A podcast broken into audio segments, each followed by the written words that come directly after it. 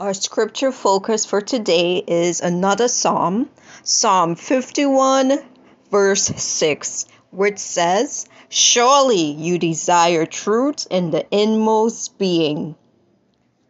You're probably like me and you know there was no truth inside of you.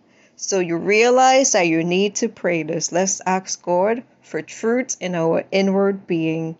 Father, I come to you in the name of Jesus and I ask you to put your truth in my inward being in Jesus' name. There you have it. And be sure to call in 1 877 843 4567 into the ministry of David E. Taylor, which is Joshua Media Ministries International, which is God's ministry on earth. And David E. Taylor wrote the book Face to Face Appearances from Jesus for you to have that special visitation and intimacy of the Lord.